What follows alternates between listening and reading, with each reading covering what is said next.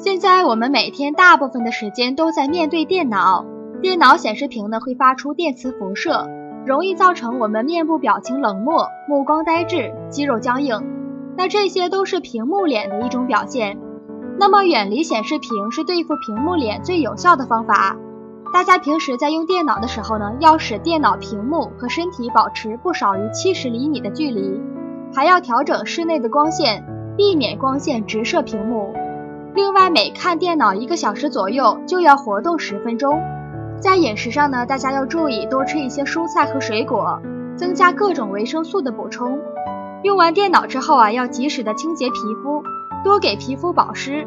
女性朋友呢，要尽量的不化浓妆。